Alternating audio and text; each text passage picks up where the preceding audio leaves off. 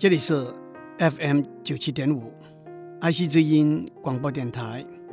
您所收听的是我爱谈天，你爱笑，我是刘总郎。今天我想跟大家谈谈数学。我要谈的是一个数目字，三点一四一五九。大家马上会记起来，这个数目字。叫做圆周率派。大家在小学的时候就学过，从一个圆的半径，我们可以算出它的圆周，那是等于二乘派乘半径。它的面积是派乘半径乘半径。首先让我交代一下，派这个符号是怎么来的。派是希腊文里头的一个字母，在希腊文里头，周边这个字的第一个字母是派。现在在数学里头，派是一个公认的固定的符号，代表圆周率。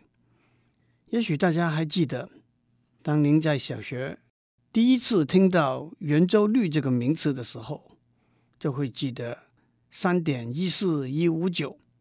好像是一个奇奇怪怪的数目字，到底这个数目字从何而来？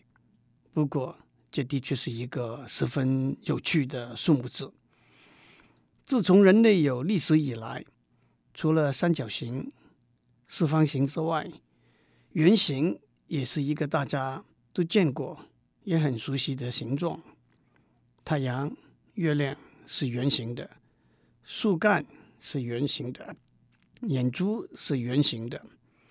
远在四五千年以前，古人已经知道，找一根绳子在沙滩上，把绳子的一端固定，另外一端绕着来转，在沙滩上就画出一个圆形来了。这根绳子的长度就是圆的半径，长度的两倍就是直径。至于圆周呢？我们可以拿一根长度等于直径的绳子，沿着圆周来量，量一段，接着量第二段，再接着量第三段。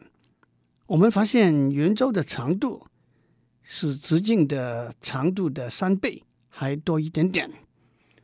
如果我们另外找比较长的绳子做半径，我们发现画出来的圆周也比较长。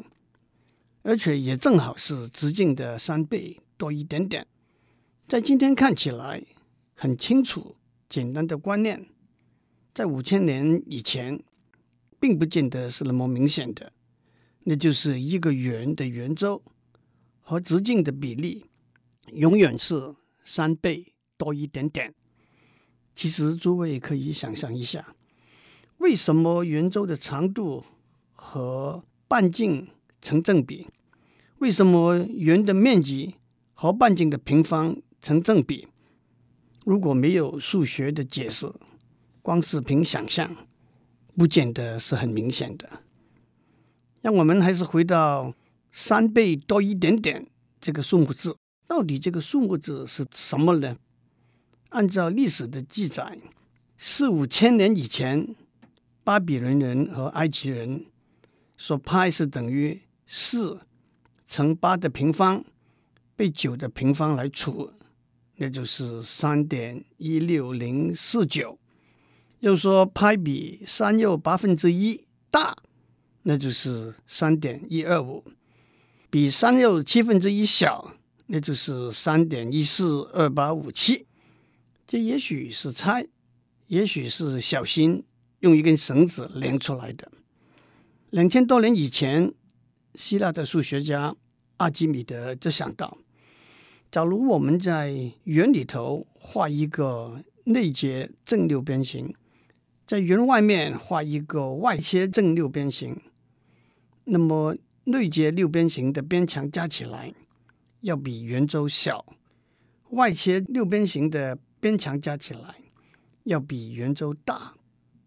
从这个观念出发，六边形。变成十二边形，变成二十四边形，变成九十六边形，那么内接九十六边形的边长的和还是比圆周小，外切九十六边形的边长的和还是比圆周大，但是这两个数目字是越来越接近了。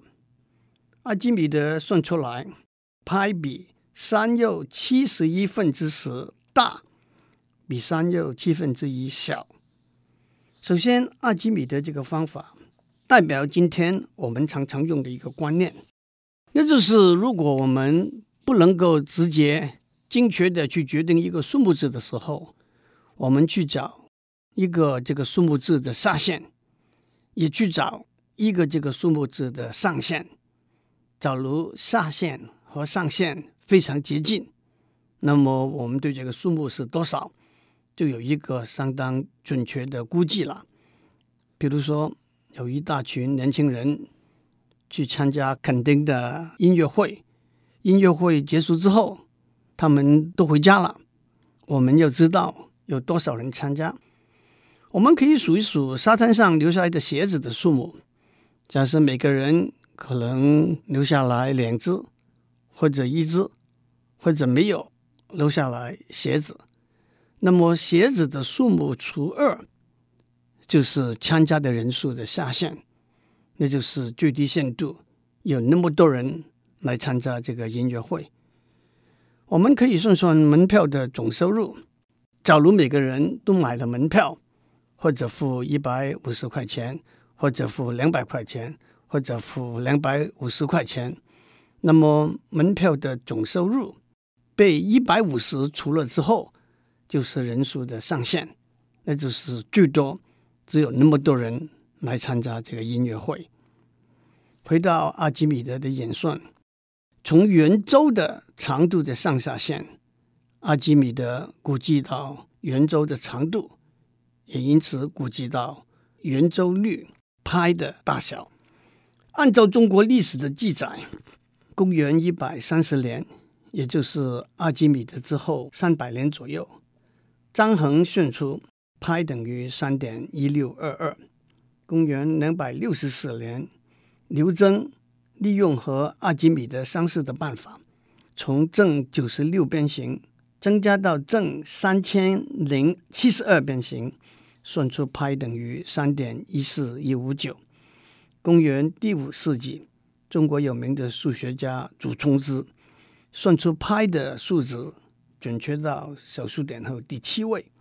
在欧洲是到了十六世纪才算到这个精确度。如果我们小心看阿基米德的算法，它基本的观念是把圆周分成九十六个等份的圆弧，然后用内结九十边形。和外切九十边形的边的长度作为圆弧长度的下限和上限。数学家会问：有没有别的办法找出比较精确的下限和上限呢？答案是差不多两千年之后，有两位荷兰的数学家发现了一个新的做法。不过在这里我们没有办法描述给大家听。不过自从十七世纪之后，因为靠几何的方法来量，那是很难量得非常精确的，所以数学家就想办法找出公式来套。当然，这些公式都是一个无穷级数，换句话说，它有无穷的项。演算的时候，包括的项数越多，就越准确。第一个找出来的公式是派等于一减三分之一加五分之一减七分之一。加九分之一减十一分之一等等等等乘四。不过这个公式并不是很有用，因为要算很多项才能够得到比较准确的结果。有了公式，有了今天的超级电脑，电脑专家们就开始用电脑来算派的数字。先是算到小数后一百位、一千位、一万位。二零零二年九月。世界纪录是一群日本的电脑专家算到超过一兆位。假如你把这一兆位的数目字印出来，恐怕一百万张纸也不够。讲到这里，有人会问：把派的数值算得那么精确有用吗？答案的确是没有什么实用的价值的。举一个例来说，地球的半径大概是六千多公里。假设地球真是一个完美的圆形，那么尺度的长度大概是二乘派乘六千多公里，大概是四万多公里。如果我们用派的前七位数字，或者用前面八位数字三点一四一五九二六五来算，尺度的长度的相差大概是一两公尺吧。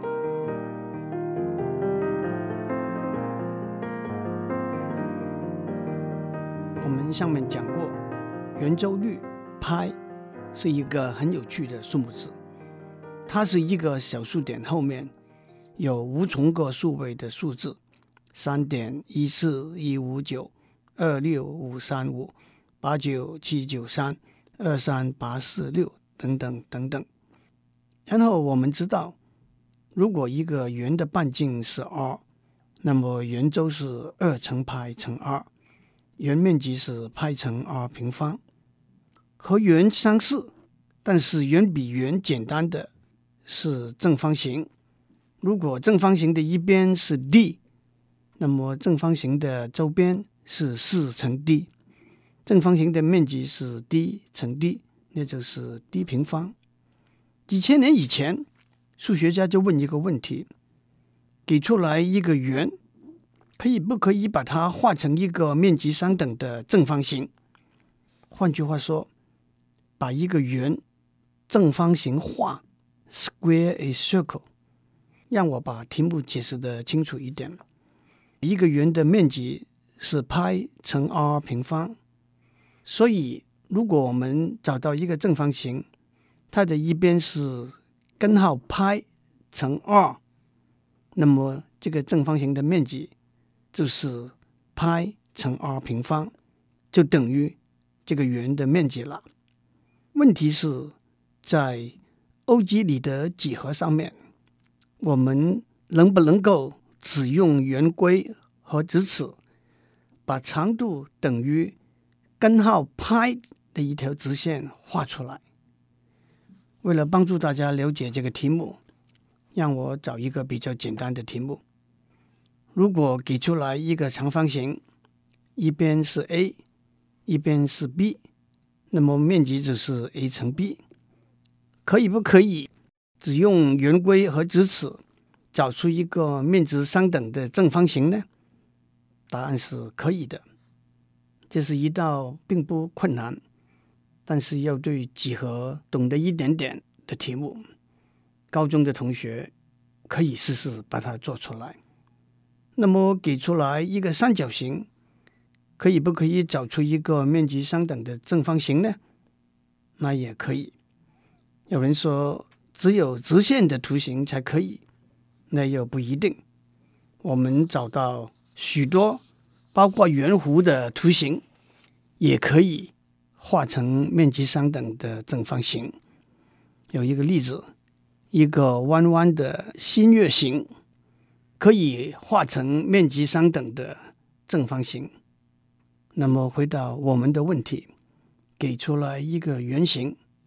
可以不可以只用圆规和直尺把它画成一个面值相等的正方形呢？换句话说，假如一个圆的半径是一，我们可以不可以只用圆规和直尺画出一根长度是根号派的直线呢？答案是不可以。我知道大家一定马上会反问我：你怎么知道不可以？也许你不可以，别人可以。今天不可以，明天有人可以。过了十年、一万年，也许有人可以。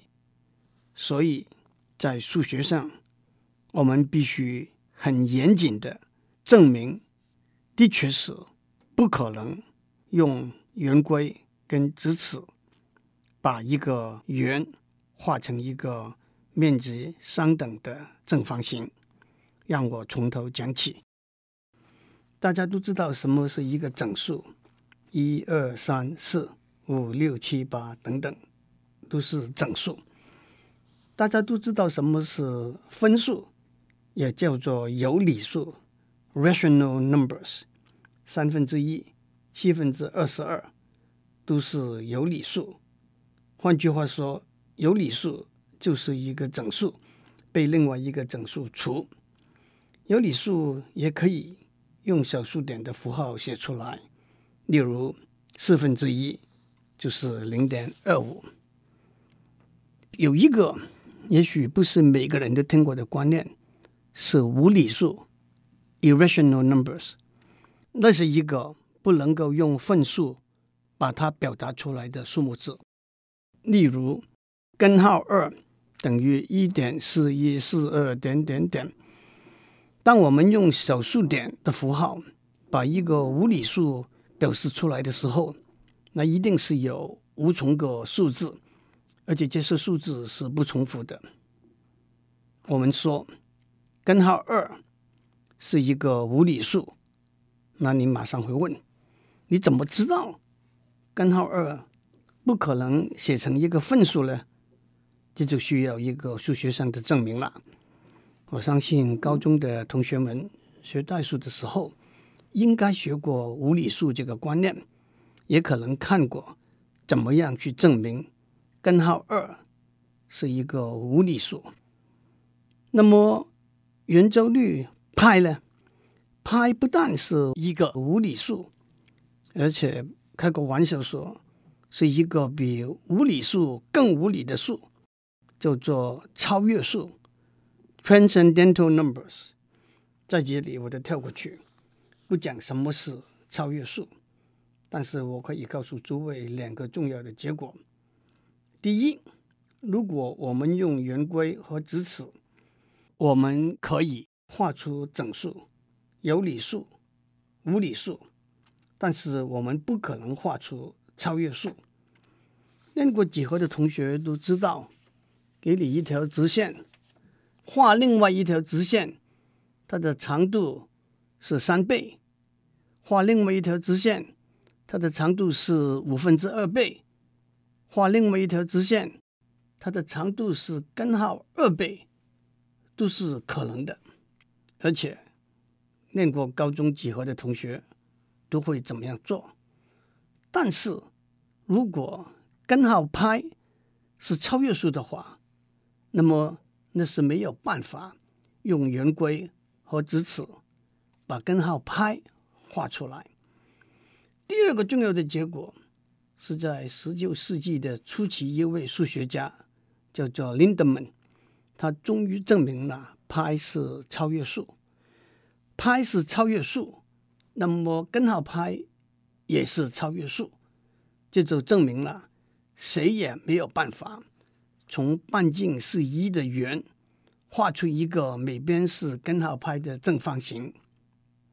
让我重复这里头最重要的两个观念：第一，在几何上不能光用圆规和直尺把长度等于一个超越数的线画出来。第二，派是超越数，这两个结果，这证明了一道千古难题，不可能用圆规和直尺把一个圆变成一个面值相等的正方形。讲了那么多枯燥的数学，我想结束的时候还是讲一点轻松的小故事。经过数学家多年的努力。证明派是不可能用一个分数来表达，但是在一八九七年，美国印第安纳州的一位州议员提出一个法案，他要立法规定派的数字是三点二。目前很多数学的结果跟这个法案里头规定的答案三点二不一致的话，这些结果必须被宣布为无用。当然，有这种奇怪的论点的人很多，但是有权立法的人官大学问大，真是中外古今都是如此。很奇怪的，世界上居然有人能够背下牌里头的数目字。我们普通人大概只能够背到三点一四一五九二六五三五。世界纪录是一个印度人，他能够背出四万三千个数目字。据说在二零零六年十月，一位六十岁的日本人居然能够背出十万个数目字。他们怎样背下来？为什么要背下来？有点难以了解。我在美国读研究所，准备博士资格考试的时候，考古题库里头有一道题，在人行道上通向地底铺设管线的入口的洞都是圆的，为什么是圆的？这道题有几个答案。第一个答案是人的身体本来就接近圆形的。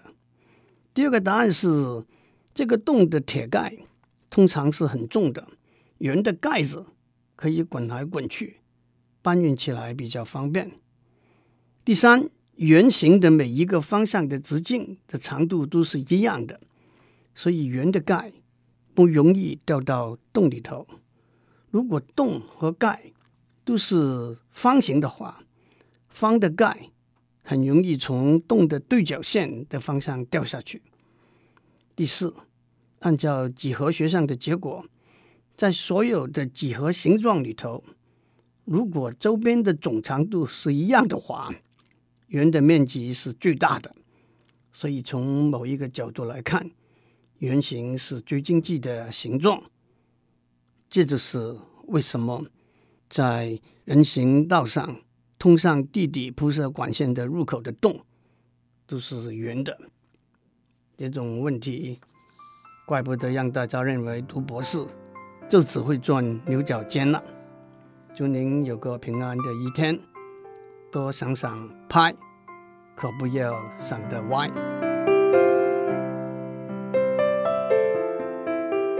以上内容由台达电子文教基金会赞助播出。